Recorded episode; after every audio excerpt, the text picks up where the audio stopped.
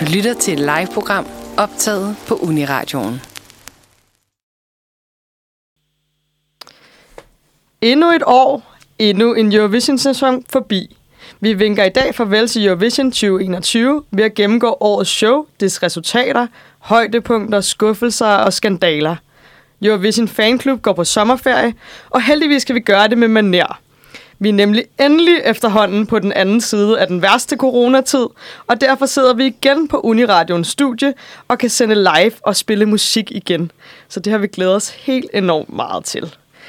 Og øh, det er jo rigtig længe siden, at jeg har set noget til jer, piger. Så egentlig så vil jeg gerne lige starte med at høre, hvad har I lavet i al den her tid, og hvordan går det? Jamen, øh, jeg er lige gået på ferie. Sådan set, øh, det eksamenssæson er lige overstået. Jeg har sådan gået totalt i øh, Sims-mode. Sidder og spiller Sims dagen lang. Ej, spiser masser af god mad. Læser alle de bøger, jeg ikke fik tid til under semesteret. Altså, hygger mig helt gevaldigt. Hvad med dig, Amalie? Jamen, det er faktisk lidt det samme. Jeg fik rigtig sen sommerferie i år, så jeg er også først lige gået på sommerferie, så jeg har bare sådan prøvet at komme sådan lidt til ro igen efter en meget intens og lang eksamensperiode. Og så har jeg også bare slappet lidt af og øhm, læst bøger og set film. Og, altså, men jeg har været rigtig meget i eksamen, så det er dejligt at komme tilbage til noget Eurovision og lidt mere normale tilstande. Ja, øhm, altså jeg, jeg, jeg har jo haft, jeg har jo haft ferie i, hvad, en måned eller sådan noget, fordi Ej. jeg var en af de allerførste, tror jeg, på KU, der fik ferie. Hold da op. Øh, på godt og ondt, tror jeg, fordi jeg er lidt faldet mm. lidt i sådan et øh, fest øh, drukhul, hvor jeg, hvor jeg sådan øh, fester, man kan jo ikke feste så længe endnu, så lige fester til barne, lukker klokken 12, og så kommer hjem i min øh, seng og står op klokken 10, og så begynder min øh, festdag forfra. så jeg tror, øh, jeg, jeg er gået rigtig på ferie, og trænger måske snart til at få noget lidt ansvar igen, så mit liv Ja. kan komme til det normale. Men udover det, så, øh, så følger jeg jo med i EM, og det tænker jeg jo også, at I gør. Ja, sådan lidt perifererende, ikke? Altså, jeg ser ikke kampene, men øh, man kan da ikke undgå, bare man har vinduet åbent, man hører, Nej, hvis det er. Danmark, de vinder, ikke? Nej, ej, men sandt. Altså, jeg øh, er virkelig heller ikke fodboldperson. Jeg har selv gået til det, men, men øh, for mange år siden. Og jeg tror egentlig bare, at grunden til, at jeg synes, det er så fantastisk i år, det er jo, fordi der er så mange ting, der kommer sammen. Det der med, at vi har aldrig været så, så gode siden 92. Udover det, så, øh, så skete der alt det her med Christian Eriksen, hvor folk blev meget følelsesmæssigt ramt af at se en, der fik hjertestop på scenen.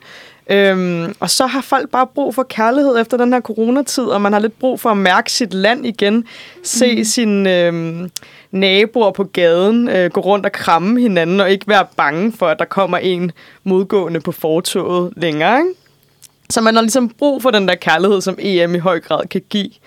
Øh, og derfor så har jeg jo øh, her, når vi jo, som vi altid gør, vælger vores humør, så har jeg jo valgt en, øh, som, en sang, som jeg synes repræsenterer meget det, Danmark gør i den her fi- EM-finale. Fordi ja, det er jo ikke finalen endnu, men vi er nået til semifinalen, så mm. den her slutrunde.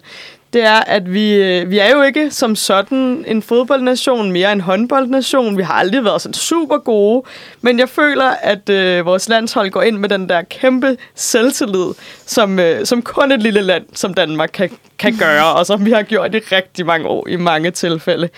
Så, øh, så jeg øh, tænker, jeg vil gøre ligesom øh, Litauen gjorde i, øh, ja, hvad var det, 2006? Ja, det var i Ja. 2006. øh, og skrive, øh, spille den her sang, som hedder We Are The Winners, øh, hvor de simpelthen øh, sådan, ja, kårer sig selv som vinder i deres sang her.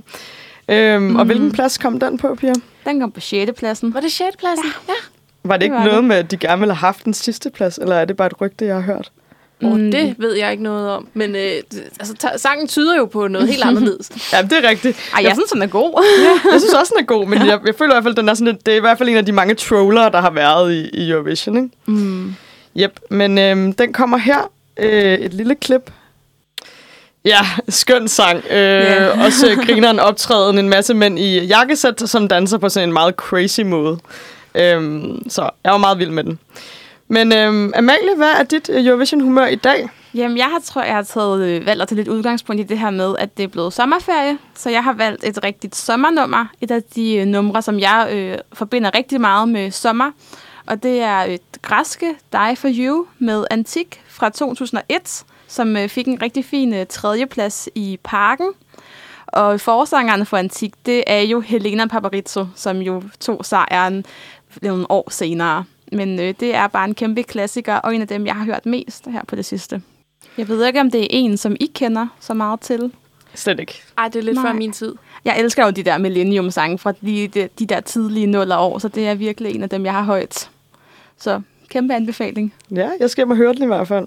Mm. Men øh, hvad med dig, Inge, egentlig? Dit humør? Ja, Mit humør er meget i uh, sommerferiens tegn. Altså, det, var, det er virkelig det hårde semester på litteraturvidenskab her, fjerde semester. Så lige så snart jeg fik øh, sommerferie, så var jeg sådan, uh, I've been waiting for this night. Hvilket er øh, den sang, jeg har valgt med Donny Montel, som var Litauens øh, repræsentant i 2016. Så 10 år efter den sang, du valgte, Martine. Og det er simpelthen bare en, øh, ej, hvor har jeg glædet mig til at, øh, at bruge den her aften på at feste og have det godt. Øh, så at sige, sommerferien. Ja, gode sange, mm. synes jeg. Mm, forskellige sange også. Det må man sige. I ja. vælger altid nogen, jeg ikke kender, og jeg vælger altid en, som I kender rigtig godt. Men det er jo også meget godt, at vi kommer lidt bredt omkring, lidt forskellige lande, lidt forskellige tider. Så Ja. ja. vi kommer mm. i hvert fald bredt omkring. Det må man sige, ja. Nå, vil I høre nogle nyheder? Meget gerne. tro. Ja, det er jo et stykke tid siden sidst, så lad os se, hvad der rører sig i Eurovision-verdenen. Og øh, det er helt store, og noget, som vi jo har øh, talt om før, det er, at den hvide russiske, belarusiske tv-udbyder er blevet udelukket af EBU-fællesskabet. Altså, de er blevet lukket helt ud af foreningen, unionen, uh, The European mm. Broadcasting Union, som jo er dem, der holder Eurovision. Det vil sige, at Hvide Rusland ikke længere kan deltage i Eurovision eller nogen andre EBU-sammenhænge. Og det er kommet ud simpelthen fordi, at de ikke længere lever op til EBU's standarder for presseetik. Og det, de konkret er kommet op med EBU som en grund til deres udelukkelse, er, at de ikke lever op til ytringsfrihed, uafhængighed og ansvarlighed, og det kommer især i forbindelse med den øh, journalist, der blev hævet af et fly her i maj måned, tror jeg, og øh, som blev filmet, øh, hvad man tænker er under tvang, hvor han indrømmer, at han har været, øh, han har handlet dårligt over for regimet. Og øh, lige så snart EBU så det, så øh, trak de altså øh, det hvide russiske medlemskab ud af EBU, uden øh, nogen chance for at få det tilbage. Hvad synes I om det, piger? Synes I, det var en færre beslutning? Altså, jeg, øh, jeg bliver glad, hver gang der bliver gjort noget politisk øh, fra øh, EBU. Og det gør jeg, fordi EBU er en kæmpe øh, institution, som jeg, vi har sagt så mange gange før. Og den, den skal simpelthen leve op til sit ansvar. Og det skal den ved at øh, boykotte noget mere. Altså udelukke mm. folk noget mere. Jeg er glad for, at man endelig tager stilling til sådan noget her. Det er jo svært, når man samler en masse lande, som er så politisk forskellige.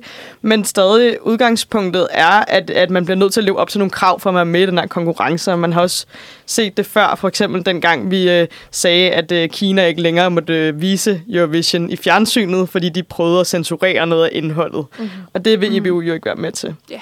Men for eksempel sådan en øh, institution, som vi ser meget til lige nu, det er jo UEFA, øh, mm. hvor at, at man bare bliver skuffet gang på gang. Der bliver gjort nogle ting, som er langt over stregen. Øh, Ungarn, som øh, lige har indført den her... Øh, Øh, øh, lov, som er, øh, som er, at man ikke må blive undervist i, øh, i det at være homoseksuel i skolen. Øhm, og derfor så er der en masse mennesker, der gerne vil demonstrere imod det her. De får stadig lov til at være med i e- fodbold-EM, men man, man vil jo gerne sådan sige, at det er ikke rigtig i orden, og så derfor så vil man gerne have det her store regnbueflag over øh, øh, stadionet øhm, i Tyskland, og det blev, gjorde UEFA simpelthen ulovligt. Det vil de ikke se noget til. Og så sent som kampen sidste gang, øhm, som, øh, som Danmark spillede sidste gang, der, øh, der var der en af de danske fans, som så viser et pride-flag, og det bliver simpelthen også taget ud af hænderne på dem. Øh, og der har jeg det sådan lidt, prøv at tage jer sammen, UEFA. Altså, øh, vi kan alle sammen mm. blive enige om, at homorettigheder er noget, man skal kæmpe for. Øh, så, så jeg synes, de her kæmpe store institutioner skal lige gøre op med sig selv. Ja, ja, det kan godt være, at I ikke har lyst til, at det må være politisk, men, øh, men det skal være ordentligt, mm. og, vi skal, og, det, og det skal stå for den tolerance, som, som de har lagt op til så mange gange. Øh, så jeg kan godt lide, at de tager, tager stilling i den her situation. Samtidig så vil jeg måske også sige, at det er jo altid ærgerligt, når der er et land mindre med. Ja. Altså, jeg er jo også meget sådan, jo flere lande, jo bedre. Ja. Så det er jo altid ærgerligt, når man må sige i hvert fald midlertidigt farvel til nogen. Ja, og vi snakkede jo også om lige her, inden vi begyndte at sende det her med, at, øh, at, der, er- at man kan... Altså, der er mange lande, som vi heller ikke er enige med. Øh, vi har stadig Rusland med i konkurrencen. Vi kan ikke udelukke alle lande, bare fordi de er så langt fra, fra Danmark og Skandinavien, som de er værdimæssigt. Øhm, så, så, øh, så selvfølgelig skal IBU strække sig langt, men, men, men hvor langt, det er så spørgsmålet. Det kan Ja. jo også være en lærestreg lige nu, og så kan det jo være, at vi kan finde ud af det på et senere tidspunkt. I det her tilfælde har de i hvert fald slået meget konkret ned og ned på en konkret hændelse, hvilket man jo ikke andet end kan, kan sige er retfærdigt og efter deres reglement. Men siden vi har fået et land færre, som Amalie siger, så kan man jo sige, så er der plads til et land mere. Mm. En gammel kending er nemlig i forhandlinger med EBU i øjeblikket om at vende tilbage til Eurovision, og det er Tyrkiets tv-udbyder, som gerne vil tilbage i deres EBU-medlemskab og tilbage ind i Eurovision. De var jo med i... Øh, i Eurovision fra øh, 75, mener jeg, indtil øh, 2012. Det var deres mm. sidste øh, deltagen, hvor efter de trak sig, på grund af, at de mente, at den automatiske kvalifikation af Big Five og øh, det nye stemmesystem, hvor vi havde 50% jury og 50% seerstemmer, det var de simpelthen utilfredse med, og de ville ikke være med længere. De trak sig simpelthen øh, med det ultimatum, at det var dem eller stemmesystemet. Men øh, nu vil de altså gerne tilbage. Øh, det er dog ikke første gang, der er rygter om, at øh, Tyrkiet skulle vende tilbage. De er en meget savnet nation i Eurovision-fandommen. Men øh, det er altså EBU, der har været ude og bekræfte, at de er i forhandlinger med Tyrkiet om, hvorvidt de kan komme tilbage. Og Tyrkiet vandt jo i 2003 og havde masser af succes med de her danserytmer og let påklædte kvinder, som vi kender fra nullerne. Hvis de kommer tilbage i 2020, øh, kan de stadig holde sig oppe, eller tror I bare, det bliver en skuffelse?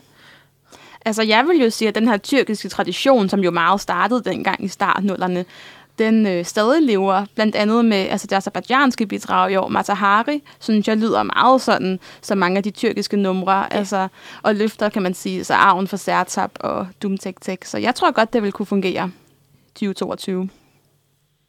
Ja, og jeg synes jo også, som du sagde før, øh, det er skønt, fordi så får man noget alsidighed og nogle noget lidt forskellige øh, stilarter. Øh, og det kan jeg også altid godt lide. Og så lige den, den her sang med Sertab, øh, den er jo bare skøn. Ja, så hvis vi kan få noget god. mere af det, så vil jeg da blive glad. Jamen, skal vi ikke høre den? Jo. Tyrkiets vinder fra 2003, Sertab Erener med sangen Every Way That I Can. Yes, den kommer her. Yes, og det var jo så øh, Sertab Erenir, eller Erana, Jeg vil sige Irene. Irene, med Every Way That I Can, øh, fra 2003. 2003. Øh, fantastisk sang, og øh, ja, jeg bliver hele tiden mindet om, mindet om den. Sidste gang, jeg blev mindet om den, var, øh, da jeg holdt min Eurovision-aften, og vi så havde en quiz, som øh, hvor spørgsmålet var, eller det var sådan en klassisk musikquiz, man spiller sangen, man skal gætte den, og så var spørgsmålet netop det her med, hvorfor er Tyrkiet egentlig ikke med mere? Øhm, og det er jo så, fordi de er lidt utilfredse. Ligesom de gerne vil være med i EU, så vil de også gerne være med i Eurovision. Og ingen af tingene må de rigtigt, så det er lidt synd for dem. Men øhm, apropos min aften, så øh, havde jeg jo, øh, eller vi havde alle tre takeover på øh, Uniradioens Instagram, mm-hmm. hvor at vi jo rapporterede lidt, øh, de, øh, hvad hedder det, Inge og Amalie, I rapporterede for semifinalerne, og jeg mm-hmm. rapporterede for lørdag aften den 22. maj, hvor showet gik i gang. Og, øhm, og jeg havde jo mange sådan ting, jeg havde forberedt til, til aftenen. Jeg fik, øh, jeg tror, jeg fik 10 venner på besøg, og så havde jeg lavet, øh, så havde jeg pyntet op med ballonger, og jeg havde lavet det her kæmpe fiskebord, fordi jeg har en eller anden idé om, at det skal være på en eller anden måde sådan eksklusiv mad, man spiser. Øhm, og så en masse champagne selvfølgelig. Yeah. Øhm, og så havde jeg øh, arrangeret det, at man fik tre forskellige, man kunne vinde tre forskellige emblemer, hvor den første, det første emblem, det var Oddsed-emblemet, hvor at man kunne, øh, den der oddsede tættest på, øh, hvad hedder det, øh, top 5, de ville øh, vinde. Og så var der bedste outfit selvfølgelig, og så var der, øh, hvad hedder det, dem der vandt den quiz, som øh, min ven Valdemar lavede. Øhm, og jeg var med til at vinde quizzen. Min øh, søster vandt outfit, og øh, min ven Valdemar vandt så øh, oddset. Øhm, men, men jeg er virkelig en god aften. Jeg havde selv, øh, det outfit, jeg selv kørte, var benskinner. Øh, fordi jeg ved ikke hvorfor. Jeg synes, jeg tror, at benskinner er for mig sådan lidt den der metallic øh, vibe, der var på et tidspunkt i Eurovision. Yeah. Og så var en masse glimmer, og øh, ja, jeg følte, jeg følte, jeg var meget god øh, i mit outfit. Øhm, yes. Jamen, det sjove var, at jeg så dit outfit. Det første, jeg tænkte på, det var et svensk bidrag i år. Var det det? Ja, 6. pladsen i Melodifestivalen Nå. med uh, Beat of Broken Hearts med Clara Hammerstrøm. Hun havde et lignende Nå, outfit ja. på. Hun var sådan lidt menneske-robot. Det var sådan lidt rustningsagtigt. Ja, og jeg ja. tænkte bare, det, det ligner lidt det, du har fundet på. Okay, det er jeg faktisk lidt glad for, fordi så, så føler jeg, at jeg har ramt noget. Ja, men helt klart. Ja. ja, men, men ja, aftenen gik rigtig godt, og vi dansede hele natten øh, og hørte øh, det danske bidrag mm-hmm. klokken øh, ja, et eller sådan noget, når det hele var slut. Og ja, drak os meget fulde i meget farverige drinks. Mm-hmm. Så nu er jeg jo lidt interesseret i at høre, øh, var, var I fulde, eller skete der noget specielt vildt til jeres aftener?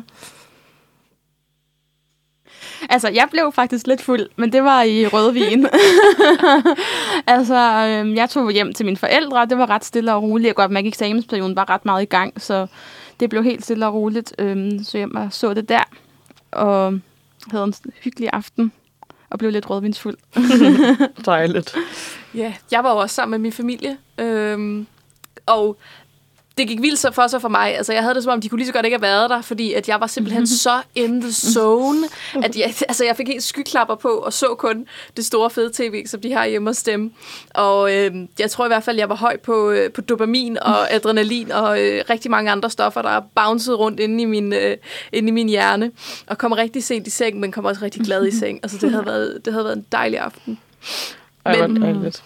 Det er jo så at sige et, et, et stykke tid siden showet nu. Altså det er sådan en god halvanden måned siden, så vi har jo øh, til dels, du ved, bagklogskabens lys, men også øh, nu, hvor vi har sådan lidt distance til showet. Hvad var højde, hvad, hvad kan I huske nu? Hvad, hvad bliver hos jer her øh, en måned til halvanden måned senere? Altså, jeg vil jo sige, at når jeg kigger tilbage på showet, så er det for mig meget måneskins konkurrence. Det er ligesom yeah. dem, jeg ser for mig. De, de formåede virkelig at brænde sig ind på, øh, på nethinden og altså blive det, man først og fremmest husker for Eurovision 2021, vil jeg sige. Men også det her med, at de altså, var en del af en generel tendens, vil jeg sige, som er det her med, at der var rigtig mange generelt sådan store navne med i Eurovision 2021, og rimelig mange sådan store hits. Altså Italien jo først og fremmest, som jo er Italiens største artist lige nu, og har gang i en kæmpe international øh, karriere, som er ved at, sådan at tage fart, og har øh, hits på, øh, som topper Spotify-listerne og sådan noget. Men også altså det danske bidrag, altså Fyr og Flamme er jo også et stort navn i Danmark. De spiller blandt andet i uh, Tivoli på fredag, hvor jeg har planer om at se ind og, og se dem og høre dem.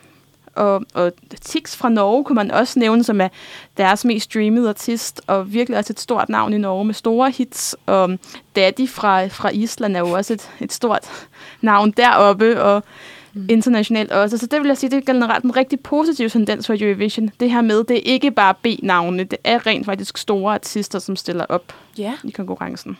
Hvad med dig, Martine? Hvad, hvad, hvad husker du? Altså, øh, jeg tror, at det, der står sådan øh, tættest på mig lige nu, det er jo det her, som alle andre programmer i år har været påvirket af, også sidste år. Og det har jo været corona selvfølgelig. Altså, den her corona, den sniger sig ind i alle de programmer, jeg ser. Også alle mine reality-programmer, der bliver det nævnt, og der kommer restriktioner i alle de fede ting og sådan noget. Ja. Men i hvert fald, øh, Eurovision med corona, specielt, altså, man så det med de her skærme, som vi måske også kommer til at snakke om senere, men, men alle de her øh, skærme rundt i lokalet, der var færre publikummer. Men så i særdeleshed var der jo den her konstante frygt. Øh, hvis der går et eller andet galt, hvis der er et eller andet form for smitteudbrud, øh, no, så, hvis der er der kommer isolation, så øh, bliver programmet nødt til at ændre sig. Og øh, vi snakkede jo om det sidste i forhold til, at der var de her, øh, hvad var det, tre eller fire forskellige muligheder for Eurovision, og der endte vi med mulighed tre? Nej, nummer, nummer to, plan To. B, så at sige. Plan B, Ja. okay. Hvor at vi så kunne have et vis antal øh, deltagere. Øh, alle, alle, der er, hvad hedder det, alle musikdeltagerne, de var der, bortset fra Australien. Øhm, men så sker der så det ærgerlige, at øh, både Island, øh, deltagerne fra Island og øh, Duncan bliver altså ramt af coronasmitte Ja. lige op til. Mm. Øh, jeg mener, var det ikke, da de gik ind, ind til deres prøve eller sådan noget, øh, Island var- opdagede det? Det var vist øh, lige inden generalprøven, at, Mm. øh, at de testede mm. positiv. Mm. Og Duncan, øh, sidste års vinder, der skulle have optrådt til finalen, som jo er kutumen, han øh, blev smittet lige efter, han havde optrådt første semifinal. Så det er ja. simpelthen så kniv. Det var mm. simpelthen så ærgerligt, og man så de her memes, de har lavet, hvor at øh, hvis Island skulle gå hen og vinde, så skulle Duncan altså give trofæet igennem en skærm til en anden skærm. Ja, men gen- generelt var det bare en speciel stemning, også fordi man havde helt vildt ondt af Island. De sad der hele deres ret store band øh, i en lille, lille stue for dem selv, øh, hvor man filmede, at de sad og fejrede det, og der var til den person, som var smittet, var i en anden isolation. Så der sad de med en iPad øh, og holdt ja. den persons hoved. Og det var, ja, jeg tror generelt, at man har haft rigtig meget sympati for Island, og det har måske også ødelagt lidt af den, det resultat, de fik. Altså, ja. De fik noget meget Måske. godt resultat. Ja, Ja. faktisk bedre, end jeg havde troet. Ja, Nå, mm. jamen, jeg troede, jeg troede jo, de ville vinde. Så, Nej, det troede jeg faktisk ikke, men mere om det senere. det er jo sjovt, hvad du siger der, fordi ja. det, jeg nok kommer til at huske mest, det er dem, der øh, fik et rigtig dårligt hus- øh, resultat, fordi vi havde jo en historisk seerafstemning, som vi også kommer mm. til at dykke mere ned i senere hen i programmet. Men altså, det jeg synes var det vildeste, der skete, var jo, at vi fik 4 gange 0 fra seerne. Øh, der, hvor vi giver point fra den, der har fået færrest jurypoint til flest jurypoint, så fik vi altså fire nuller i træk. Øh, og jeg tænkte jo med det samme, at de har jo fået 0, fordi at alle pointene er bare gået til favoritterne. Det har været så koncentreret, at der har simpelthen ikke været nok stemmer tilbage til, til de sidste fire. Men øh, hvorfor var det egentlig lige de fire? Det var jo øh, Storbritannien og Tyskland, og Holland og Spanien, altså fire af de prækvalificerede. Øh, har, har I nogle teorier til, hvorfor det lige var de fire, der øh, fik natter og niks fra Europa? Altså, det er jo ikke første gang, at uh, Big Five og tidligere Big Four-lande er kommet i bunden. Det er jo Ja. generelt en tendens, vi ser, Mhm. mm-hmm. at dem, der ligesom ikke har skulle gennem en semifinale, de måske heller ikke gør sig gældende i finalen. Men hvis vi ser på Storbritannien, så er de jo i den grad i krise. Ja. Og jeg har meget den her teori om, at det også handler meget om, at Storbritannien ikke har så mange venner. Altså det her med, at de ligesom er gået ud af EU, og de har hamstret vacciner her tidligere på året, og de har ikke gjort sig så populære. Så jeg tror virkelig ikke, der er mange, der sådan tager telefonen og tænker, vi stemmer på Storbritannien. ja. Der er jeg nok lidt mere uenig, og jeg tænker, det tænker man ikke på, når man sidder og ser Eurovision. Det kan måske have en, have en ubevidst øh, effekt, men jeg tror egentlig mest, at det er fordi, at ham, der sang, var ikke særlig god til at synge. Sangen var lidt kedelig og sådan lidt 2011, øh, du ved, dance chart-agtig. Jeg, jeg tror mere, det var, det var sangvalget, der gjorde det. Altså jeg vil jo holde fast i, at jeg synes, der er altså, en tendens til nabostemmer, og man stemmer på de lande, man godt kan lide. Jeg tror også, at noget, der i hvert fald er, tror jeg, det er, at folk synes, det er unfair, at de ikke skal gennem semifinalen. Folk sidder mm. simpelthen og er sådan, ej, helt ærligt, så kommer UK der og spiller smart. Som de i virkeligheden også har en historie for at gøre som land. ikke? lige Altså man kommer ind, de kommer ind som stormagt, som de har været i rigtig, rigtig, rigtig mange år. I, i, og så, mm. øh, og så øh, kommer de let igennem det, uden at komme i semifinale. Og kommer altid videre, selvom de har historisk dårlige resultater. Øhm, mm. Men hold da op en øh, nørd, han var ham, der stod på scenen. Og det er ikke, det er altså sådan, ja, han er sikkert rigtig, rigtig flink og sådan Ja. noget, men jeg kan bare, øh, jeg synes hans en, en kæmpe nitte øh, sorte jakke, øh, hvor man kunne se meget af hans bryst, øh, for at være sådan lidt sexet, men det var lidt misforstået. Ja, Ja, jeg var ikke vild med outfittet, og Nej. Nej. virkelig ikke vild med performancen. Jeg synes, det var meget cringe. Helt vildt. Virkelig ikke en, særlig, en virkelig dårlig sang. Ja, det vil jeg sige. Så er der Tyskland, øhm, og, og dem, øh, dem, havde, dem anbefalede vi jo faktisk til, til terapiafsnittet. ja. og jeg synes jo også, de var ret grineren og sådan noget med deres video inde i vaskerummet og sådan noget. Ja. Men jeg får lidt af en, en vibe af sådan noget, okay, det er da meget cute at lave sådan en øhm, hvad kan LGBTQ plus øh, positiv sang mm, og så videre. Men det bliver også lidt aller, som vi også så i børne-MGP, lidt aller det der, ej, skal vi ikke alle sammen være gode venner? Og, mm. Ja, det bliver lidt for meget, den der, okay, du, det er mere en sag, du har, end det er god musik. Mm. Og det synes jeg er jo lidt. Øhm, så den var jeg virkelig vild. Og så var der selvfølgelig også den legendariske finger, som de har taget med på scenen. ja. Som var et peace-tegn. En, der var klædt ud som et peace-tegn. Ja. Men, men øh, personen skulle ligesom også danse på scenen, så derfor så blev det alle mulige andre former for tegn, personen lavede. Og lignede også øh, til dels en, en fuckfinger en gang imellem. Meget tiden. ja. Ja. Nej, det var ikke så heldigt. Det så var der også øh, Holland, som måske var lidt overraskende. Der var måske mange, der havde regnet Ja. med, at de ville få lidt flere point end, øh, end 0. Men jeg tror måske, det var lidt sådan et forkert forum. Altså, det var jo lidt sådan verdensmusik. ja. Og heller ikke altså, en sang, som, som festnede, som, som måske en, man skulle høre det flere gange. Og så var det jo det her med, at det var meget svært ikke at høre broccoli, når, Ja. han, når han sang til et omkød. Det lød rigtig meget som, han sang broccoli. Ja, jeg var jo personligt meget chokeret over, at de slet ikke fik nogen point. Jeg havde ham meget mm. højt. God stemme, god danser, forfriskende, sådan lidt afrikansk, inspireret, godt budskab, men måske rammer det bare ved siden af, når vi har det her meget Ja. diva-stærke felt i år med de meget stærke sange. At måske var hans øh, lidt mere til noget øh, jazzfestival, verdensmusik, frem for at det var til en, en popsangs øh, konkurrence. Ja. Jeg tror simpelthen også, den har været for atypisk for Eurovision. Ja, Mm. desværre. Og ellers meget god. Og så var der Spanien, Ja, som bare var sindssygt kedelig. som bare var kedelig. Det tror jeg, vi alle tre er rigtig enige om. Super kedelig. Super sød. Super kedelig. Ja, og øh, jeg synes, at det vil give mening, hvis at vi spiller den sang, som, øh, som vi alle sammen havde det meget grinerne over. Og det er jo selvfølgelig den her UK James Newman med em- Embers. Ja, Embers. Ja. Ja, og det var jo så øh, James Newman med Embers. som jeg virkelig ikke kan forstå, faktisk fik. Øh, det er jo det første ægte 0 point i mm. det nye øh, stemmesystem. 0 point fra seerne, 0 point fra juryen. En ægte 0 point, så at sige. Jeg, jeg synes, den var fin nok. Ej, jeg synes virkelig, den var slem. Jeg synes så faktisk, det er fortjent. Og den splitter vandene i studiet. Den splittede Ja. i hvert fald ikke vandene i Europa. De var ret enige. Men lad os vende os øh, væk fra, øh, fra de her sidste øh, bund og kigge på showet generelt. Øh, hvad, hvad synes I om showet generelt? Fordi altså, jeg synes, at det var meget safe. Hvis vi skal mm. tale værtskab og hele pakken med værterne og optræden og alt, hvad der er rundt om de her sange. Jeg synes, det var sådan en, okay, I gjorde, hvad I skulle. I fik fyldt tiden ud. I fik den gamle vinder op. I fik øh, lavet lidt green room. Men jeg tror ikke, at der er noget, jeg kommer til at huske som sådan en legendarisk sketch. Sådan noget som Love, Love, Peace, Peace, øh, Song Along. Øh, der, da Måns Selverløv, han trænede værterne i 2017. Øh, og de skulle af med deres ukrainske aksanger. Det var meget præoptaget, og det var meget sådan... Øh, turismevideoagtigt. Altså alle de der optrædener, de havde oppe. De havde den der rooftop-optræden med de gamle vinder. Ja, jeg føler lidt, man kunne have optaget det i et studie. Det var sådan lidt ligegyldigt. Og øhm, det eneste, jeg sådan, synes var højdepunktet, eller noget, hvor jeg var sådan, det kunne de godt bringe tilbage, det var, at de inviterede de tidligere vindere ind for at tale om, da de vandt Eurovision, og hvad det egentlig har, har haft af effekt på deres karriere. Mm. De havde Johnny Logan inden, og de havde den øh, hollandske vinder fra 69 inden, og jeg tror også, de havde Ruslaner inden, og så Ja. videre, og så videre. Øh, og det synes jeg var meget inspirerende, især når man sidder og tænker, okay, vi er en del af en cyklus, og vi skal også vælge en ny vinder, og det kommer til at have en effekt på dem. Øh, men ellers så synes jeg, at det var meget 5 ud af 10 med, Mm. Ja. I gjorde det, som I gjorde det. Hvad, hvad synes I, Pia? Altså, jeg vil i hvert fald, jeg vil i hvert fald sige, at, øh, at jeg, jeg savner simpelthen lidt gejst for de der værter der. Ja. Nu har jeg det sådan, at man må altså gerne være sjov som vært.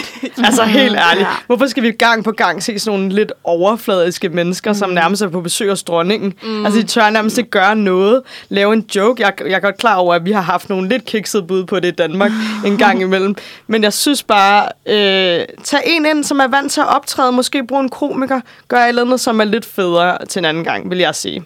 Ja, i, i det her tilfælde havde vi jo tre sangere mm. og en øh, YouTuber, mm. øh, Nikki Tutorials, hvis man kender hende. Og hun synes, jeg synes, hun var rigtig bedårende Ja. og, og til tider også lidt sjov. Altså hun mm. var den eneste, hvor jeg var sådan, okay, hun kommer ud over scenekanten, hun vil gerne tale med os, hvor jeg føler, de tre andre øh, tidligere sangere og musical performer og sådan lidt tv-presenters, de kom ikke rigtig ud over scenen, og, og, og, og var sådan lidt stive i det. Jeg er sådan lidt øh, velgørenhedsbanket eller et eller andet. Mm. Men nej, vi vil gerne have nogle værter, som måske har lidt mere karakter. Er det ikke det, vi efterlyser? Jo, Ja, yeah, lidt edge. ja, Mm. helt sikkert. Ja, jeg synes også, at showet var meget sådan en neutral ramme Mhm. mm-hmm. om det, der ellers skete. Altså, og det er måske i og for sig fint nok, fordi jeg synes stadig, at, at det, man der sådan træder frem fra øh, altså 2021, altså Måneskin og de andre performances og afstemninger og sådan noget, det træder jo tydeligt frem. Ja, og så de her, som, øh, som jeg synes var rigtig cute, det var de her postkort, mm hvor at man var, at det var sådan nogle små øh, kulisser, hvor det lignede, at det var et lille hjem, øh, hvor der så var nogle kendetegn ved den her, øh, det her band eller den her sanger, som øh, kunne være et billede på væggen eller et eller andet. Og det synes jeg var rigtig fint, altså når man kommer fra en coronatid, hvor vi alle sammen har siddet i vores, vores små hjem og været helt ensomme. Øh, så det var en rigtig, rigtig fin detalje. Og så synes jeg også, det var ret fint, at man havde Green Room uden foran, hvor at man ligesom kunne, at de var ligesom de var meget dernede. Man snakkede meget med dem, ikke? Altså, der var sådan en vibe, hvor de hæppede meget på hinanden. Og, ja. Ja, det mm. synes jeg også, det gav virkelig god stemning, at de ligesom fyldte hele gulvet. Og så lagde man på samme måde heller ikke mærke til, at der var ikke nær så meget publikum i salen, som der egentlig var plads til, fordi man havde lavet Green Room være så stort. Mm. Så fyldte det. Ja, Ja, det blev lige løst godt. Mm-hmm. Ja. Noget andet, som også var sådan øh, markant i år, som måske ikke havde noget med sådan EBU og Hollands øh, altså, måde at arrangere showet på, men i stedet for har noget med Danmarks Radios øh, måde at iscenesætte showet på. Det var jo de nye kommentatorer. Det var jo også en, øh, en stor kontrovers her i foråret, da det kom ud, at Ole Tøpholm ikke skulle kommentere Eurovision i år, efter Ja. 10 år. Og man i stedet for havde hævet Henrik Milling og Nikolaj Molbæk. Nikolaj Molbæk, som også kommenterede i 08, 9 og 10. Ja. Og der var jo mange, som var rigtig skuffet over, at det ikke var Ole Tøpholm, der skulle kommentere. Øhm, og, men jeg var sådan rimelig optimistisk omkring det, og jeg synes faktisk også, at de gjorde det godt. Og kontroversielt nok, synes jeg faktisk også, at de gjorde- de gjorde det bedre end Ole Tøpholm. Uh. Ja, jeg synes faktisk, altså, at det handlede om den måde, de sådan strukturerede deres informationer på i selve showet. Jeg synes, de var gode til ligesom, at komme med informationer om artisterne, og om musikken, og om genren, hvor jeg godt nogle gange synes, at Ole Tøpholm kan hænge meget fast i det her med, hvorfor det nu lige var, at Australien er med. -agtigt. Så synes jeg, de var bedre til at komme rundt og komme med nogle lidt fun facts, som jeg måske heller ikke vidste, om artisterne og deres baggrund. Ja. Helt sikkert. Jeg tror bare, at øh, som jeg også har nævnt før, at, at folk de kan godt lide at høre det, de er vant til. Og, øh, og når vi desværre i Danmark er Eurovision jo bare en, en minoritetsting på mange måder. Og derfor så er det ikke lige så velkendt for folk at se det, som det er at se en fodboldkamp for eksempel. Så derfor så, øh, så har folk brug for et eller andet, de kan holde fast i, som er genkendeligt. Nå, nu kommer god gamle Tøpholm. Øh, Så jeg tror, det, det gør det sværere, men, men når vi har haft dem et par år, hvis vi har det, så er det sikkert lige så godt, tænker jeg. Ja, jeg var også meget bange for dem i starten, også fordi jeg så det optagsprogram, vi har på DR, som jo er øh, musikvideoerne, og så øh, kommentatorerne, der taler 10 sekunder mellem hver musikvideo. Og så tænkte jeg, at det her det, det kommer slet ikke til at gå godt. Men jeg synes faktisk, de havde igen et, et fokus mere på deltagerne, mm, og på at fortælle om deltagerne, og, og baggrunden for dem og deres sang, hvorimod Tøpholm måske var lidt mere fokuseret på øh, seerspørgsmål. Og, Og, og, og, var så irrelevante. Ja, og det der med, at han skulle nævne, hvorfor Australien ikke var med hver gang, og så skulle han forklare, at man gerne måtte høre sangene i radioen, før det skete, og så videre. Øh, det kunne man godt blive lidt træt af som fan. Så det var jeg faktisk meget glad for. Men altså, jeg kommer ikke til at huske det her Eurovision for at være dårligt. Øh, jeg kommer måske slet ikke til at huske det. Det var sådan lidt 5 ud af 5. Men, men jeg vil sige i hvert fald, all in all, det var en god årgang. Det var super fedt musikmæssigt, det var super fedt showmæssigt, og det var virkelig fedt det her med, lidt eller som vi talte om i øh, vores optagsprogram, at det var meget, meget svært at pege på en vinder. Også mm. på aftenen, synes jeg, hvilket jo bare gjorde, at det var så meget mere spændende, at man ikke sad og tænkte, okay, vi sidder bare alle sammen og venter på, at det er mm. Israel, der vinder, eller ja. Portugal, der vinder, og så videre. Mm. Altså, jeg var, jeg var ved at få øh, hjertearytmi under øh, seerafstemningen. Altså, jeg sad virkelig øh, og holdt meget tæt i hånden med min kæreste. Altså, mm.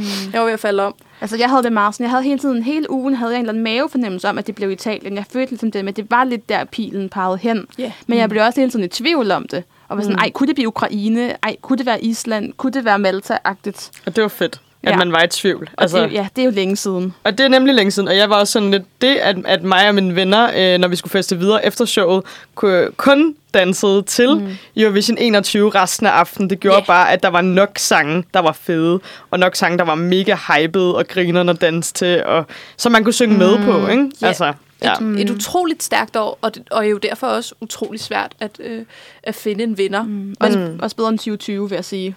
Utrolig meget bedre end 2020, også mm. selvom vi havde så mange genganger. ja. Men hvis vi holder fast i, i det her med resultatet med, at det, det jo var meget godt. Øhm, ja, altså det er det der med det sidste, samme system siden 2016, hvor vi får delt op jurystemmer og seerstemmer. Først så afgiver juryerne, så får vi seernes stemmer. Øh, og øh, så, kan vi jo, så har vi jo faktisk fået klart, øh, så man ikke behøver at tjekke bagefter, en klar seer top 10 og en klar øh, jury, altså top, hvor man kan se meget klart, hvad var seernes favorit og hvad var juryernes favorit. Mm. Og øh, blandt seerne, så kunne vi se, at øh, Italien var øh, vinderen med 318 point, hvilket er meget højere end øh, nummer to, som var Ukraine, der fik 267 point, så det er jo sådan en, en god 50 points forskel. Hvorimod hos juryen, så var det Schweiz og Frankrig og Malta, der ligesom kom i toppen, men kom mm. sådan i en øh, henholdsvis på en, øh, en anden, tredje og syvende plads, tror jeg, til Malta. De, hun kom lidt længere ned i feltet. Hun kom lidt længere mm. ned i det samlede resultat. Ja. Men altså, det er jo meget sjovt, at Italien, som kun får fjerdepladsen for, Mhm. mm-hmm. altså, hos juryen, det er jo sådan, altså, så skal de, de gjorde de det alligevel også meget godt hos seerne, Ja. for altså, at komme op og tage den. Ja, det, var, det gjorde jo, at det blev ekstremt spændende, det der med, at man fik den der, så var det seernes, og så blev alt lavet om, og man sad bare, yes, Ukraine kommer op, og sådan, man tænkte, nu kan mm. alting ske. Altså, det var jo øh, vanvittigt, hvor meget forskel der var på de to ting, juryerne og seerne. Mm. Og meget interessant, og hele tiden de der nærbilleder af nogen, der troede, de var ved at vinde, mm, og så var der en ja. ny, der troede, at øh, personen var ved at vinde, og sådan, ej, det var så ja. godt. Det er altså virkelig godt, det de har fået lavet, de ændringer, ændringer ja. de har fået lavet mm. i Det har- konceptet. Det har været en af de mest spændende afstemninger, synes jeg, i, øh, i mange år. Altså, det har virkelig været svært at se, hvem der skulle vinde. Især fordi, at feltet, synes jeg, så meget anderledes ud, efter vi har fået jurypoint, efter øh, vi fik seerpoint. Øh, men noget, man også kan sige, er jo, at en stor... Øh, noget, som folk har været meget utilfredse med, efter man har indført det her system med, at vi både ser seernes og juryernes øh, point for sig, er jo, at man ofte ser, at det er hverken seerne eller juryens favorit, der vinder. Det er mm. som oftest et kompromis. Mm. Altså den, der fik kom på anden eller tredje pladsen hos dem begge. Dem, man blev kunne, kunne blive nogenlunde enige om. Men der var simpelthen så massiv støtte til Italien fra seerne i år, at det jo var seernes favorit, der vandt, mm. selvom de kom på fjerdepladsen. Og så synes jeg, at man kan sige, at systemet virker. I hvert fald i mine øjne. Så vil jeg da Ja. sige, at hvis det kan lade sig gøre, hvis det er så overbevisende, så kan det jo, øh, så kan det jo sagtens komme igennem. Og altså Ukraine, som kom på en anden plads med seerne, men slet ikke kom i top 5 mm. hos juryen, og alligevel placerer på en fjerde plads, altså det er jo, det er jo Var det helt ikke vildt. Island, der blev nummer 4? Var det, blev det ikke nummer, hvad blev de blevet nummer 5? Ukraine? De kommer i hvert fald op i top 5 mm, og klarer Ja. det helt vildt godt, når man tænker på, at juryen bare mm. efterlod dem. Mm, det er Og jeg tænker også, at Ukraine og Italien er spændende på den her måde, at det er to øh, kunstnere, som har, som har øh, en genre, som man ikke er vant til Eurovision. Ja. Det vil sige, at de kommer til at indtage den her plads af, hvad kan man sige, sådan nogle øh, rebeller. Ja. Altså Eurovisions rebeller, og det kan øh, se jeg rigtig godt lide. Mm. De kan godt lide, når der er nogen, der stiller op og sådan, fuck øh, rammerne, fuck normerne, vi prøver det her helt nye, altså øh, Ukraines sang, som øh, delte vandene ekstremt meget hjemme hos os. Øh, halvdelen var jo på danse, halvdelen synes, det var lort. Pointen er bare, man blev fandme overrasket. Der Ja. står sådan en her kvinde med et helt stift blik, og bare øh, laver sådan et, øh, øh, et øh, kald til sidst, som er vanvittigt. Altså sådan, ej, jeg synes, jeg er vild med den optræden. Ja, man husker mm. den i hvert fald. Det kan man da godt sige. Ja. Jeg synes, det er meget sjovt. Det var jo lidt det samme, der skete i år, som der skete i 2006, som vi Ja. jo lavede et, et stort program om tidligere mm-hmm. på sæsonen. Mm. At det var også, der var der jo også rigtig mange af de her sådan poppiger, øhm, som vi jo også så i år. Og så ender det jo med at være, dengang var det jo Lordi, der vandt. Og nu ser vi jo også, at det er sange som, at det var sange som Italien og Finland og Ukraine, der, sådan, der skærer rigtig meget igennem, og som virkelig står ud. Mm. Det er jo også meget interessant, når Lordi vandt jo øh, på ren C-afstemning. Dengang var der ikke mm. jurier. Mm. Og øh, her er det også C-favoritten, der vinder i en, øh, i en rockbaseret... Øh, altså, kommer op med deres øh, rockmusik og vinder med den. Øh, måske kan jurierne bare ikke lide rock. Altså, jurierne mm. har jo øh, sat øh, chanson og øh, pop i toppen. Ja, jeg kan se, mm. Italien er på en fjerdeplads, men, men altså, de, øh, de, der er ikke så meget plads til de her alternative genrer hos juryen. Det er jo lidt ærgerligt. Mm. Nej, og, og det fremstår også lidt kontroversielt øh, for nogen måske, den måde, at Italien optrådte på med de her meget sådan øh, udfordrende øh, outfits mm. til mænd. Altså, det kunne godt, altså, øh, hvis man er et meget konservativt mm. land, vil man måske sige, at det var til den... Øh, øh, hvad kan man kalde det, lidt mere sådan, øh, ja, måske noget homoseksuelt, vil Ja. nogen sige. Ja. Fordi at, at outfittet ser ud, som det gør, ikke? Ja. Jeg vil så mm. sige, at øh, min veninde, hun sendte mig, at der er kommet sindssygt mange TikTok-videoer af ham, hvad den hedder, forsangeren. Øh, Damiano, Damiano. David, Ja, eller Damiano. på, på dansk. Ja, og der åbenbart eksisterer sindssygt meget, mange TikTok-videoer af ham, Ja. yeah. som bevæger sig i slow motion, fordi folk simpelthen synes, han er så helt vanvittigt lækker. Men han er da også en flot mand. Altså, det flotteste. Altså, Ja. jeg kunne blive ved at kigge på ham. Hold da op, han er flot. Man er virkelig meget sådan karisma og udstråling. Ja, helt vildt. Nå, skal vi... Øhm, ja, apropos øh, alternativ genre af Ukraine. Lad os se hjemme i stuerne, om den øh, deler vandene lige så meget, som den gjorde til Martines fest. det er med gruppen, der hedder Goa, og sangen hedder Shum, som vi kan fortælle er ukrainsk for larm. Så lad os prøve at høre. passer meget godt. Her kommer den. Yes, og det var øh, Shum med Goa øhm, fra Ukraine, som jo, man kan sige, blev et af årets store hits. Men hvor der er hits og succes, er der jo også skuffelse. Mm. Fordi det var jo ikke alle sange, der på forhånd var sådan regnet for en favorit, som så endte med at klare sig lige så godt. Og der var jo nogle, nogle lande, blandt andet Malta, var jo ligesom øh, talt op som at være en af de helt store øh, vinderkandidater. Det var vi også inde på i vores optagsprogram. Ja. Men får jo kun den her syvende plads og en 14. plads fra seerne, som nok er det mest overraskende. Ja. Og jeg havde det meget sådan, at jeg havde, lidt- jeg, jeg havde lidt følt, at jeg hele tiden havde sagt, "Det- Malta, den holder ikke. Altså sådan havde jeg det meget. Det var, det, jeg, jeg var virkelig ikke til den. Jeg synes, den var kedelig og generisk og havde ikke øh, særlig meget sådan særpræg. Men dog feministisk. Det er jo altid godt, men man bliver mm. også bare nødt til at have udtrykket, som Ukraine jo havde. Lige præcis. Jeg tror også, det havde noget at gøre med hendes placering. Altså, hun var i, hun var mm. i første halvdel af finalen, og øh, jeg tror, det har trukket hende en smule ned. Men jeg tror også, at, at øh, siden Netta vandt i 2018, så var man sådan, okay, det har vi set. Mm. Kvindefrigørelsesanthem mm. i lidt samme øh, brølestil, og mm. hun gjorde det super flot. Ja. Øh, og jeg tror også lidt, fordi at hun var vinder af Junior Eurovision der i 2015, at man tænkte, mm. når hun har vundet det før, hun gør det sikkert igen. Og øh, det er jo så ærgerligt for Destiny, når man ser hende i Green Room, at hun er mm. utrolig skuffet, Så ja, når hun får at det. vide det. Altså, Og øh, så må man jo også huske på, at hun er en 18-årig pige, der har fået at vide af sin manager, og det her, det vinder hun. Så det er jo super synd. Der skulle hun jo reagere lidt ligesom uh, UK, som bare uh, yeah. sådan hopper op fra hans sæde og smadrer en øl ned i, i jorden, og bare griner helt vildt meget. Det var, det var for fedt. Ja. altså fordi, jeg sådan, altså, hvad havde, havde du virkelig regnet med det? -agtigt? Det er sådan, altså, jeg synes, det var så færdigt, at der er jo nogen, der vinder, og det er ikke alle, der kan være i toppen. Mm. Og en syvende plads er også så fint. Ja. Men altså, en anden sang, som også var meget stor blandt fansene især, men som også endte sådan lidt midt i feltet, det var Kyberen med El Diablo, som jeg jo havde i min top 3 og havde meget højt. Og jeg var faktisk meget overrasket over, at den ikke klarede sig bedre. Mm. Nu var du inde på det der med, at Malta jo optrådte til nummer 6, Ja. og lige efter Rusland, mm-hmm. som også var samme sådan, tema. Øhm, og der kan man måske sige lidt det samme om Kyberen, som får tager placering nummer 1, og altså skal Mm. åbne showet. Ja. Og det er måske det her med, at der så er en masse andre sange, der kommer bagefter. Og en masse andre, der havde fuldstændig samme outfit på som ja. hende, fordi der kommer oh, ja. rigtig mange af de der små Den, øh, den frønsekjoler. Den sølvfrønsekjole. Hold nu op, mand. Jeg tror, der var fire af dem mm. Ja. på scenen øh, i finalen. Så er det fandme svært at være unik, ikke? Men jeg synes bare, jeg, det sad bare så meget skabet. Ja, hun optrådte så flot. Øh, ikke en tone ved siden af. Øh, koreografien var helt op at køre. Jeg, jeg var meget glad for El Diablo. Mm. Meget, meget flot Det kvinde var jeg altså også. også. Ja. Ja. Sindssygt. Men jeg har også oplevet nogle gange, Kyberen faktisk har skuffet lidt sådan generelt. Også Lala Love, det var lidt det samme. Den kom heller ikke så højt op, selvom mm. den blev et stort hit. Ja. Så det er måske bare svært for Kyberen. ja, åbenbart.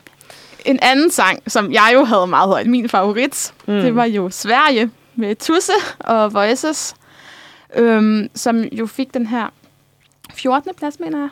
Eller var det en 13. plads? Det var en 14. plads, ikke? De var lavt nede. Ja. Ja. ja. Det var i hvert fald altså, Sveriges laveste placering i øh, en del år. Mm-hmm. Øhm, og det forstår jeg stadig ikke. Det, kan, det kan jeg godt huske, til vores optagsprogram, ja. så sagde du, at de, de kunne jo faktisk godt vinde. Ja. Og du var så, du var så træt af Sverige-bashing, og det var Ja. ja. bare hatersne, der ville have ham ned. Men det tror jeg stadig, Men- at det er. Ja, men Sverige-bashing. haters, det må jo så have vundet. Altså, han, er jo, han har jo Mm. klaret sig ikke særlig godt. Og Men- han var også i øh, slutfeltet sammen med mm. alle favoritterne. Men Og- igen, altså, altså, det er jo ikke en dårlig placering. Det er jo en mellemplacering. Altså, det er jo fint nok. Men det, det er Det- nok, fordi Sverige har været vant til noget andet. Og fordi, altså, og så var det meget, meget tydeligt, at den fungerede. Da, når man hørte den på Spotify, så var, øh, så var den mm. altså meget federe og meget mere kraftfuld. Og så da mm. han optrådte, jeg ved ikke, der var et eller andet, der gik galt. Det var slet ikke særlig fedt. Jeg ved ikke, om det var optræden, der var meget mørk på scenen. Mm, jeg, jeg følte enig. den slet ikke, den der kraft. Jeg tror også, altså, jeg ved, han har været igennem sådan en øh, operation i stemmen, faktisk, som han også stadig har været påvirket af, så han ikke har kunne synge, Okay. som han plejer.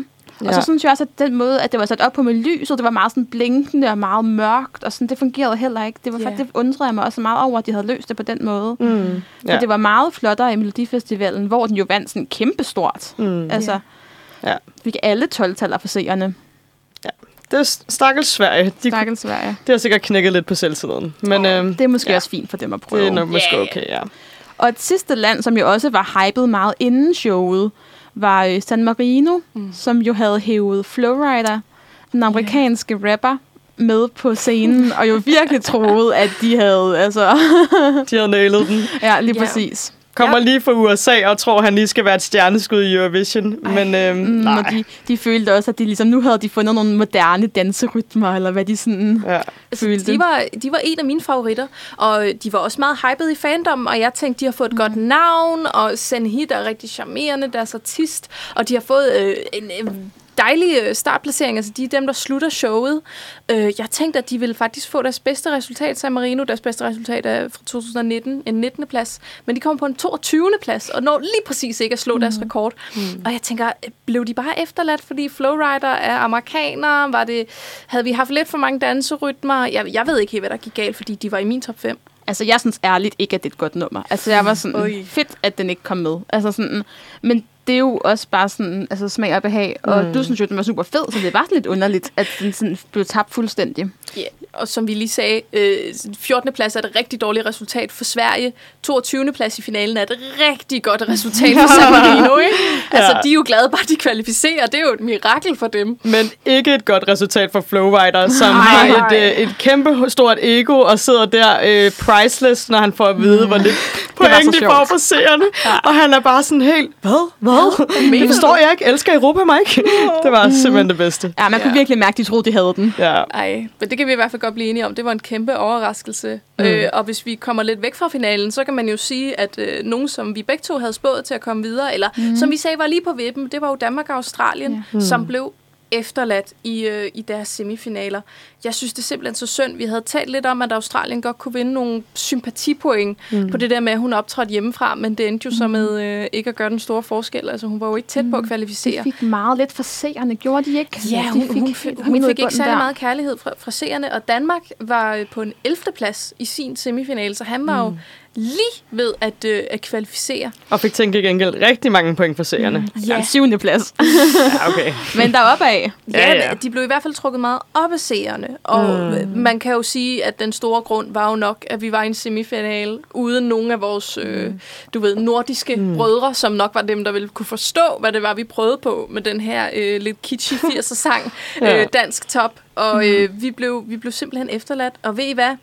Sådan går det en gang imellem. Men Ja. jeg er stadig skuffet. Jeg er stadig Ja. skuffet over, at vi ikke Men kom videre. det er jo også det her med, at den her sang er sådan en, som man enten elsker eller hader. Og sådan har det jo været hele vejen igennem. Vi har jo så været pro, men det er det jo ikke alle, der har været. Mm. Og jeg tænker også, at det har været et problem i forhold til juryerne. Fordi hos juryerne, så bliver man, der får man jo en gennemsnitsplacering, mm-hmm. altså hos jurymedlemmerne. Og hvis der så er en, der elsker den, men øh, tre, der hader den, så kommer den jo bare rigtig langt ned. Så får man jo ikke Ja. yeah. noget ud af, at der er nogen, der elsker den. Fordi så bliver den trukket helt vildt meget ned af de andre. Mm. Hvor man ser stemmerne, der er det jo sådan, at en stemme er en stemme. Yeah. Så jeg tror også, vi har problemer med det. Vi har i hvert fald talt om, hvem der er vores øh, største øh, skuffelser, men lad os øh, prøve at tale om, hvem, hvem overraskede os positivt. Hvem tænkte vi, de kommer ikke til at, øh, at klare det så godt, men, men alligevel røg til tops. Øh, og en, vi jo allerede har vendet, det er Ukraine. Mm. Altså, at øh, vi tænkte, at det her det kommer til at misse fuldkommen, men de kom jo sygt op, og en anden plads hos seerne, det er rigtig flot. Mm, også bare, det blev så, så stort et hit. Altså, selvfølgelig mm. Ukraine klarer sig jo altid godt, men sådan, Ja. altså det der med, at den kom helt op, det mm. havde man nok ikke regnet med. Og det er også blevet meget øh, kendt sang altså i chartsene bagefter. Og så er der også sådan nogle som mm. Finland, Ja. Som jo også stillede op med en metalsang, hvor vi tænkte, det er simpelthen for meget for Europa, mm. at vi har to rocksange. Øh, den ene vinder, den anden kommer på øh, et meget flot top 10-plads, og Ja. kommer vist også på Ja, fjerdepladsen. fjerdeplads hos på, seerne. hos seerne virkelig mm. godt. Og den sidste, som vi øh, som klarede sig bedre, end vi troede, det er Moldova. Øh, jeg tænkte ikke, hun ville kvalificere. Mhm, øh, ikke. skrigeballongen med, med Sugar, som øh, vist slog rekorden for længste tone. Ikke, at jeg synes, det er særlig imponerende. Det lød lidt mere som en brandalarm, end øh, som noget andet. Men øh, vi tænker, at hun kommer op på grund af de østeuropæiske stemmer, men jeg Ja. troede, hun ville blive efterladt. Der er også nogen, der siger, at det måske var lidt unfair, mm. øh, men øh, jeg tænker, jeg vil lade dig, Martine, tale om øh, skandalerne, fordi der er vist noget med ham, manageren fra Moldova. Ja, øh, vi, vi kan bare starte med den. Øh, manageren på Moldova, øh, Kirkorov. Ja, Filip, Filip Kirkorov, Ja, tror jeg, man det siger. lyder meget bedre. meget mere russisk. Ja.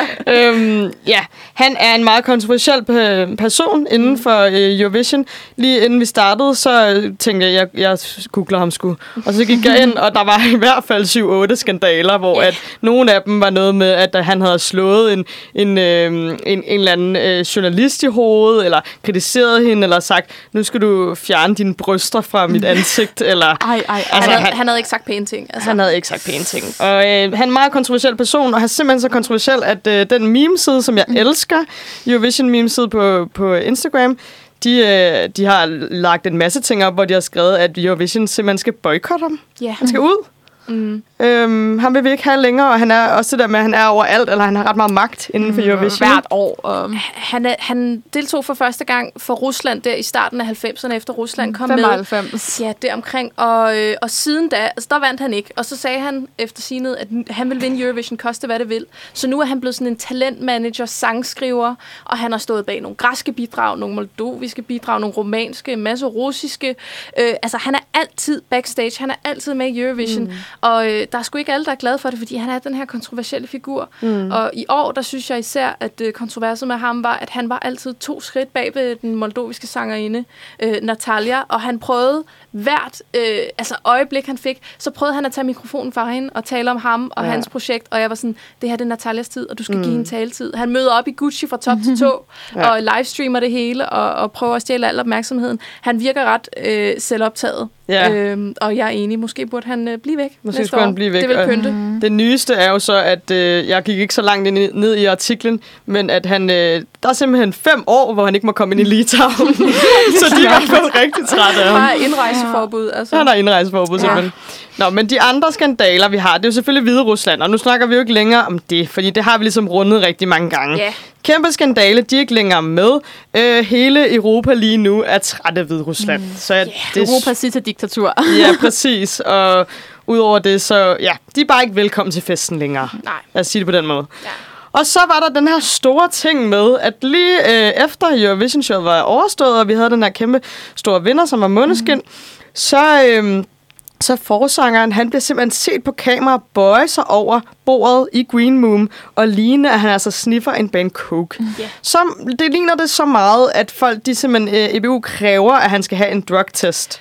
Ja, og det synes jeg simpelthen er, er forfærdeligt. Altså, hvordan det starter er, at han, øh, han bøjer sig ned og bevæger sig, og så er der nogle fans, der skriver ud, tog han lige en Bangkok på tv? Mm. Øh, og det er simpelthen bare fans, der hyper det op, og øh, så bliver EBU jo tvunget til at, øh, at, at bede ham om en, øh, en drugtest, og de kommer ud bagefter og siger, at de synes, at det var simpelthen øh, så unfair over for ham, at han blev beskyldt for de her ting, mm. når han jo var, øh, det var en negativ test, og han jo var, øh, hvad skal man sige, uskyldig. Men var det ikke bare det her med, at, de, altså, at han havde tabt noget glas? At der var et Ja. glas, der var smadret, og så var han ved at samle det op på gulvet, eller et eller andet sådan Det helt var- almindeligt ting. Det var et eller andet helt banalt med, Ja. at han tabte glas, ja, Ja, og så bøjede han sig ned ja, og ville samle det op igen. Og øh, så tænker jeg også, smuler du lige coke ind, når der er 200 millioner seere, og der er mennesker tidspunkt. alle vegne. Ja. Altså, der er jo nogen, der vil have set det. Altså, de tusindvis af mennesker, der er rundt om dem hele tiden. Det ville være det dummeste tidspunkt at begynde at tage hårde stoffer, ikke? Ja, så, så dum er han sgu ikke. Altså. Mm. Jeg synes, det er synd, at han blev udsat for den hits, og at Ja. han måtte tage den stoftest, og det tog væk fra hans øh, sejrsrus. Præcis, det Men gjorde jeg, det altså. Jeg tror, der var Ja. mange mennesker, som var lidt grineren. Altså, jeg kunne i hvert fald se, at det også kom ud på meme-siderne, og folk Mm. var sådan, haha, også folk, der ikke var Eurovision-fans og sådan noget. Ja. Altså, jeg tror også, der var mange, der var sådan lidt lol, og så blev det, blev det en ting. Jeg er i hvert fald rigtig glad for, at den test var negativ, for ellers havde vi haft mm. en ægte skandale. Fordi så kunne, altså, så kunne vi jo simpelthen ikke holde med ham længere, altså, når man tager stoffer i Eurovision-showet. Men de var, nogle, øh, de var nogle gode børn, men var de også nogle gode vinder? Ja. Yeah. Altså lad os lige runde dem nu, hvor vi har dem oppe. Øh, resultatet er jo, Italien vinder. Det var også den bookmakerne havde forudset, dog i sidste øjeblik. Men øh, hvad synes du, Amalie? Altså, jeg synes, det var de rigtige vinder. Altså, også hvis man kigger på øh, de andre kandidater, så synes jeg, at det her var den, det rigt, den rigtige vinder. Det her med det er et stort navn, og det er en optempo-sang, en rocksang. Det er længe siden, vi har haft en rocksang. Hvor jeg synes, at de næste placeringer, både Frankrig og Schweiz, var lidt mere indadvendte. Mm-hmm. Og jeg tror ikke, at de havde fået samme hit og samme momentum, som Italien har gjort. Så jeg synes, det er en, er en rigtig god vinder at have i sådan, vores øh, række af vindere. Yeah. Mm. Jeg, jeg tror også, de kan bære fanen højt. At de kan være nogle mm. rigtig gode Eurovision-alumner. Mm. Jeg tror ikke, at de bliver øh, så kontroversielle som for eksempel Salvador Sobral, som Ej, ja. ja. jo slet ikke vil kendes ved konkurrencen længere. Jeg synes stadig, de taler ind i den her Ja. Eurovision-kitsch og inklusion og over the top og fest. Og jeg håber, mm. de bærer fanen højt i mange år. Men mm. også ligesom tager den til 2021, og ligesom, de er jo helt vildt cool, og det synes Ja. jeg bare er virkelig dejligt for Eurovision, at vi Ja. også får nogle sådan cool og populære og nutidige artister. Mm, som der virkelig ja. Kan lave et fedt sceneshow. Altså hold Ja. kæft, man var underholdt fra start til slut. Ja. Men jeg vil så sige, at øh, Kontekst Martine, som vi jo altid har med her i studiet, hun, øh, hun er glad for, at Italien vandt, fordi for det første, øh, så var det lang tid siden, de har vundet, og, Ja. øh, og jeg holder altid med en underdog. øh, og så holder jeg også med en underdog i form af, at de har en speciel genre i Eurovision, altså at en, en rock-sang kunne vinde igen. Mm. Øh, men men øh, øh, i hjertet, i min egen smag øh, for musik, så var det da helt klart Island, der skulle vinde. Oh. Og det siger mit na- nationale jeg skulle da også, fordi jeg føler da lidt, mm, at vi er lidt forbundet med Island. Ja. Tro, til trods for, at, øh, at en i bandet i det, det italienske band faktisk var dansker, eller halvdansker, Ja. så, øh, så synes jeg faktisk, at Island skulle have taget den. Jeg tror bare, problemet med Island, synes jeg, det er det her med, at de jo havde nok taget den sidste år, og jeg synes Ja. også, at de havde den bedre sang med sidste år, og generelt sådan havde mere momentum sidste år. Mhm. Mm-hmm. Så jeg føler lidt, at hvis Island havde vundet, så ville jeg sådan lidt føle, at det var sådan lidt, Nå, ja, I skulle lige have den i år, fordi det var jer, der havde taget den sidste år-agtigt. Sådan lidt øh, trøstepræmie. Ja, lige præcis, hvor at jeg Ah, ja. synes altid, at den vil stå lidt i skyggen af Think About Things, som jeg synes er et bedre nummer. Mm. Altså, jeg vil jo altid have Schweiz i hjertet som min absolute favorit, og jeg er jo meget, meget glad for, at han vandt jury øh, afstemning. Han var juryvinder, det vil jeg øh, tage tæt til mig. Han vandt også en, øh, en sangskriver award, øh, Michael Besançon Mm. award, hvis man kender dem, Ja. og øh, det er jeg meget taknemmelig for. Men jo, vi har fået de rigtige vinder, og Mm. det kan man jo også se på chartsene. De, øh, de charter både i Danmark og i Europa, og også i Amerika er de begyndt at få lidt Mm. momentum, og i Storbritannien, øh, både med deres, øh, altså både der vindersangen, men også deres andre sange. Mm. Ja. Altså, de, de er blevet meget bredt kendte, også øh, blandt folk, der ikke ser Eurovision. Og hvis man skal tænke tilbage på sidste gang, det skete, så skulle det være sådan nogen som Loreen, mm. som, øh, som kommer ud over Eurovision-skaren, og rent faktisk bliver mm. bredt kendt, altså et, et, et kendt navn, ikke? Jo. Ja, også sådan for eftertiden og sådan... Ja, jeg håber for dem, at det, at det er starten på en lang karriere. De er jo alle sammen meget unge, de er jo vores alder. Mm. Ja. Øh, så Ja, jeg håber, at de får øh, en lang og lykkelig karriere. Mm. Men øh, skal vi høre den? Selvfølgelig skal vi Ja, da høre den. Lad os sætte den på. Det her, det er jo simpelthen årets vinder. Og det er Måneskin med Sitte e buoni. Lige præcis. Ja, og det var jo så øh, vinderen fra øh, Eurovision 2021 Ja. i Italien. Øh, Måneskin med... Sitte e buoni. Perfekt. Yes. Øhm, og øhm, vi er jo ved at nå ved vejs ende simpelthen. Ja. Øh, det har været lidt øh, længere omgang den her, den her gang. Ja. Øh, øhm, og øhm, lige til sidst her, så gør vi det, som vi plejer at gøre, og det er, at øh, først så vil jeg lige reklamere for vores Facebook-gruppe. Vi har en lille fangruppe, øh, hvor vi ikke de, ikke fans af os, men vi alle sammen er med fans af Eurovision, Ja. øhm, som hedder Eurovision Fan Club. Og den kan man bare finde på Facebook, og hvis man er derinde, så kan man både få reklame for vores øh, afsnit, øh, hvad hedder det, programmer, men man kan også øh, se, hvad vi ellers finder på, fordi vi vil jo gerne, når man begynder at kunne se hinanden igen, holde nogle quizzer og nogle arrangementer. Ja, og måske også få lidt indflydelse på, hvad vi taler om her i programmet. Der er jo nogle gange, hvor vi spørger ud i, øh, i gruppen, hvis vi skal have et emne op, hvad, ja. hvad de synes og hvad de gerne vil have med. Ja, lige præcis. Så vi har en, en lille debat going, going on derinde, og vi vil gerne have, at vores øh, lyttere bliver en større del af vores program simpelthen. Ja. Øhm, så har vi vores playliste. Den hedder også Eurovision Fan Club og kan findes på Spotify. Den øh, har vi, fordi at vi desværre ikke kan spille musik i vores podcast. Det har vi ikke Nej. rettigheder til. Øhm, men så har vi alle sangene derinde, så når det er, at vi øh, lige har hørt en, en sang live, så kan man altså finde den derinde på vores øh, playliste, hvis man gerne vil høre den. Mm-hmm. Og øh, apropos vores podcast, så laver vi jo et program. Øh, hver gang, at vi har sendt live, så laver vi også afsnittet som podcast. Og den hedder selvfølgelig også Eurovision Fan Club, og Ja. den kan du finde mm. på alle podcast-platforme. Øhm, til sidst, så, vil vi jo, øh, så skal vi jo ses på et eller andet tidspunkt igen, fordi øh, Ja. som jeg sagde i starten, så holder vi jo mm. sommerferie. Mm-hmm. Øh, der er en masse ting, vi skal. Nogen skal ud og rejse, det ved jeg ikke. Jeg skal til Jylland. Ja. Jeg skal til Frankrig. ja, skal til nice. Sverige. Så I skal ud og rejse, det er ja, meget vi nice. kommer lidt vidt omkring. Ja, så derfor så, øh, så snakker vi lige om, at det muligvis bliver i, en gang i slutningen af august, at vi kommer til at sende nogle live-programmer igen. Mm. Hvis, øh, når man begynder at samle skolebøgerne op igen, så begynder vi også at samle mikrofonerne op igen. Så kommer Ja. vi tilbage i radioen. Ja, lige præcis. Og vi har to her ved bordet, som ja. skal være tutor, så vi skal lige lade det passe ind i den plan. Ja, selvfølgelig. Ja. Og lige en Men- intro. Ja, vi skal lige, de skal lige have en intro. Det har jeg hørt skulle være lidt sådan tidskrævende. Der er fuldt program. Ja, det er et job i sig selv. Yep.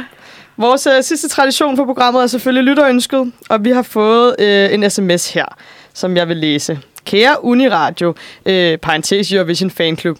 Jeg kunne rigtig godt tænke mig at lytte til nogle sange, som deltagerne lige meget, øh, om de vandt eller hvornår de stillede op, har lavet efterfølgende. Øh, hvis muligt sange, der er anderledes fra, hvad de optrådte med i genre og vibe. Øhm, og da jeg fik den her sms, så tænkte jeg, at den ville jeg sende over til, til en af jer. Og Mhm. Amalie, du havde et bud. Ja, altså, jeg har jo været rigtig glad for danske Soluna Samai, som jo vandt i 2012. Hendes album, som hun udgav året efter, men sådan meget i forlængelse af Should Have Known Better. Øhm, men et rigtig godt album, vil jeg sige. Og en sang derfra, som også var en single. En anden single var en sang, der hed L-O-V-E, altså Love, og så i parentes If Women Ruled, the World. Mm. Men jeg synes i hvert fald, at det hele taget, det er et rigtig godt album, som jeg i hvert fald vil anbefale at give det lyt, hvis man skulle finde noget musik for Eurovision-artister. Jeg er i hvert fald ret vild med titlen. Ja. ja, Men øhm, den skal vi så høre her til sidst. Øhm, jeg vil lige sige tak, tak for lytterønsket. Det er vildt yeah. fedt bare at komme med flere af dem. Det er så nice. Så, kan vi, så ved vi, at I er der derude. Mm. Øhm, så øh, den får I her til sidst. Og så vil jeg ellers bare sige på vegne af os alle tre, Ja. tusind tak for, øh, for øh, se- tusind tak for jer. Tusind tak for, at I lytter. tak for, øh, for at være i gang igen. Og tak, for, tak corona, for at vi endelig må være i vores studie igen. Oh, halleluja. Please bliv væk. så her kommer... Øhm, du må gerne sige det igen, Amalie. øh, Love, If Women Ruled the World med Soluna Samai. Kommer her. Vi ses.